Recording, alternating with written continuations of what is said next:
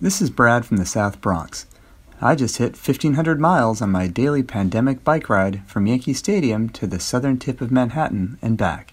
This podcast was recorded at 2:21 p.m. on Sunday, August 23rd. Things may have changed by the time you hear this, but I'll still be riding my bike down to take a picture of the Statue of Liberty almost every day. All right, here's the show.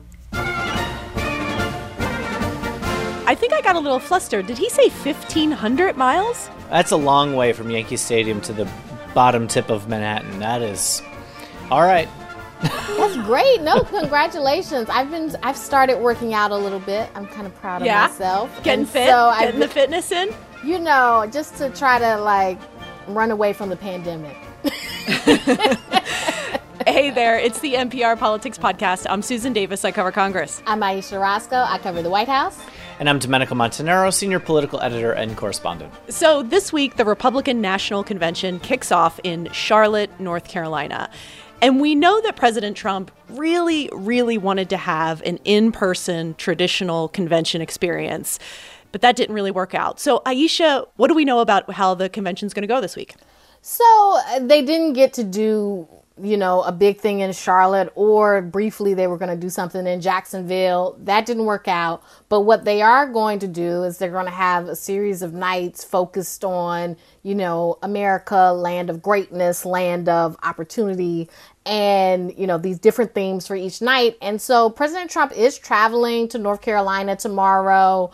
You know, he may be stopping at the convention to speak in Charlotte. There is going to be a roll call tomorrow in Charlotte. And so we will see that. And then on the various nights, like you're going to have on Wednesday night, you'll have Vice President Pence speaking in Baltimore at Fort McHenry. And you will have President Trump speaking on Thursday night, delivering his keynote at the White House on the White House lawn. Domenico, what do we know about what's going to happen each night? Sort of what are the big themes? What are the sort of message of this convention? Well, I mean, I think that they have to do a lot of things coming out of this. You know, I mean, we've heard this sort of conflicting message from Republicans in saying that they want to have a more upbeat convention compared to what Democrats had, which Democrats would argue was talking about going from darkness into light, which is for them a more hopeful view. But you had them saying they want an uplifting message. Well, I think we're going to see something that is going to be very uplifting and positive. That's what I'd like it to be. Now, that's kind of tough, though, because if you just listen to what the president has said over the last couple of days, it didn't exactly sound so uplifting. I'm the only thing standing between the American dream and total anarchy, madness, and chaos. And that's what it is. I'm representing you. I'm just here. It seems like such a hard thing to strike, the tone here, because on one hand, conventions are supposed to be uplifting. They're supposed to be sort of rah-rah rallying events. But he's also the president during a pandemic. We have an economic crisis. There's still protests all across the country. I mean, it seems like a fine political line to look like you're recognizing reality, but also trying to have a good moment. It seems like what President Trump has tried to do is to focus on what he feels like is the positive. They are making the argument of all the things that he did over the past 4 years, the economy that was booming before the coronavirus hit. And then for the main issues that the country is facing right now, whether it's, you know, racial tensions, you know, protests, putting that on the Democrats and saying it's the Democrats that are leading this and that President Trump is standing in the way of the chaos that the Democrats would bring. That's their argument. What I do find interesting, though, is that they're saying that the Democrats are being so dark. But President Trump, when he ran for office, his whole message was America is not great right now. I'm going to make it great. And this is American carnage. You know, the country's in horrible shape, and I'm coming in to fix it. That was his message, which is kind of similar to what Biden is saying now. And all of the issues that he keeps talking about now, you know, with whether it's, you know, Portland or Seattle or Chicago or any of these other places where he's warning that there's going to be there's violence in these places that could sweep every town in the country. That's happening under his presidency. I mean, he would argue that these are Democrats who are running these cities, but Democrats have been running these cities for 100 years.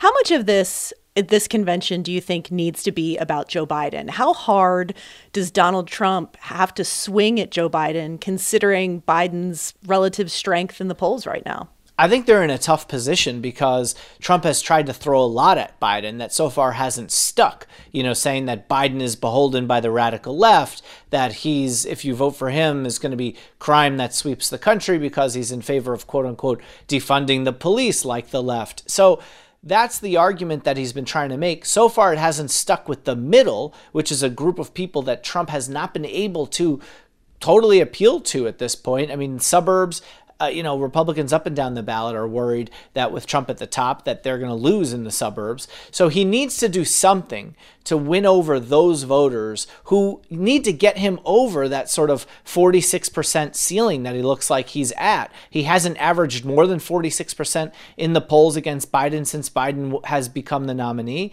And he got 46% in the general election last time. And if you get less than the third party vote from last time around, how do you wind up winning if you don't win over that sliver of people? That's really important for him. He needs to make this election a choice, not a referendum. And so far, it's largely been a referendum. I think that we've gotten a little bit of a taste of what the campaign seems to want to make the message, which is Joe Biden had his chance for 47 years. He's been in office a really long time. Why didn't he fix all of these issues? And this could be for President Trump, because this will be more scripted. And if he can stick to the script, I think that's what the campaign is hoping, that they'll actually be able to get a message that will stick, because often President Trump, when he's talking, it's all over the place. It's also interesting to me, too, because Trump is also a showman. Like, he gets TV. He understands this experience. So I think that he is someone, as a candidate, probably personally really has a vision of how he wants this to go. We know ratings are really important to him. Republicans have attacked Democrats for not having great ratings at their convention. Like, he seems to really want a great TV experience this week. He does, but they're behind the Democrats as far as the planning goes. And I'm going to be really curious to see how they pull off the second virtual convention when Democrats clearly had a pretty glossy, rollout. I mean, they had these glossy videos. They had a lot of pre-taped, pre-packaged things that Trump was sort of making fun of. So I think you can expect a lot more live events than you saw with the Democrats. And how do they... Risky, too. It's very risky, but if they pull it off, it'll certainly show a degree of competence. If they don't, that's certainly going to stand out given what we saw last week with the Democrats. And the Trump campaign does have a very large virtual, online footprint. So they know how to put on these virtual events because they do it every night for their campaign. So maybe that will help them, when it comes to this week. And you have two former Apprentice producers who are actually producing this thing. You had a couple Hollywood guys producing for the Democrats, a couple Apprentice guys producing for the Republicans. What else do you expect? I didn't actually know that about the Apprentice producers. That's pretty funny. It all comes back around. All right, well, let's take a quick break. And when we get back, more on what we're watching for this week during the Republican National Convention. Support for this podcast and the following message come from the Annie E. Casey Foundation, developing solutions to support strong families and communities to help ensure a brighter future for America's children. More information is available at AECF.org. Hey, y'all. I'm Sam Sanders, host of It's Been a Minute. On my show, we catch you up on all the things in news and culture. The Space Force? I totally missed this. What is the Space Force? Stop it. Stacey, you don't know about the Space Force? No. What? I've been in my apartment for 4 months. Oh, man. Crushing it, Stacey. Thank you. Feeling good. News without the despair. Listen now to the It's Been a Minute podcast from NPR. And we're back. And Ayesha, do you think that the campaign has done enough to frame sort of what a positive 4 more years of a Trump presidency would do for the country? It seems like so much of it has been focused on, wow, if Joe Biden and the Democrats win, it's going to be, murder and blood in the streets. But what's the case for another 4 years of Trump from the campaign's perspective? Well, President Trump has had problems answering this question of what is your second term agenda? He was famously asked us about Hannity, and he said a whole bunch of stuff that didn't really amount to a second term agenda. He's worked on that since then. A lot of it seems to boil down to making America great again. So essentially, mega. Yeah, essentially it's, I built a great economy, and polls do show, I think Domenico would say that, Americans trust him on the economy and that he will build it again. And so that's why you hear him talking about a super V and talking V-shaped recovery. So I think that's the message that they're trying to get through. Clearly, the president is focused on the stock market, on the economy, on making that better. But, we already juiced it in the first term with that tax cut. What do you do in a second term to try to turn it around? Do you do more tax cuts? What is it ideologically that you can possibly do? He hasn't really answered that question yet. It's going to be interesting to see if he lays out anything for a concrete second term agenda. One thing I'm really fascinated to watch for is how they sort of talk about and address the pandemic. The president has not really wanted to confront the tougher realities about the pandemic. The death toll is still climbing. American life is not in any way back to normal. Do they talk about it? Do they gloss around it? Like, how do they confront the reality of everyday American life right now? It seems like a lot of what they want to try to do is focus on China. So I think you'll hear a lot more about that, about how China gave us this, this virus. It's their fault.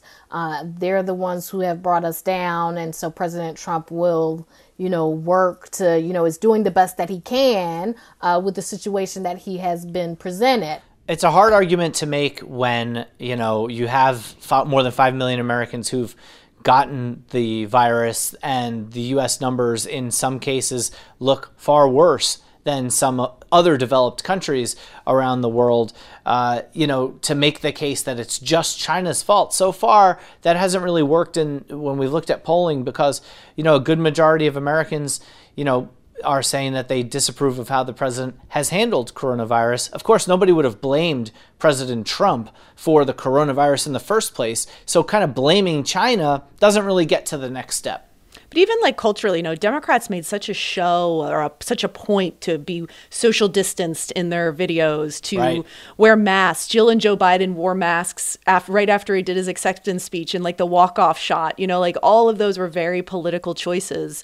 And it will be very interesting to see if Republicans make any similar aesthetic choices, not wearing masks, not social distancing. Those are choices too, Or even the drive-in thing that Biden did at the end, it was this sort of looked like a tailgate, and you've got fireworks going off, but it was intentional to do it outside to say that to show they're being safe. One of the things I'm really curious to see when we talk about how this convention looks, because one thing that the party is trying to do is expand the tent and expand what a Republican looks like, because it is frankly an overwhelmingly white male party. And so the voices that they're choosing to elevate and focus on are part of that intention. And I think one of the things a lot of people will be watching for is what is the kind of presence of African-American voices?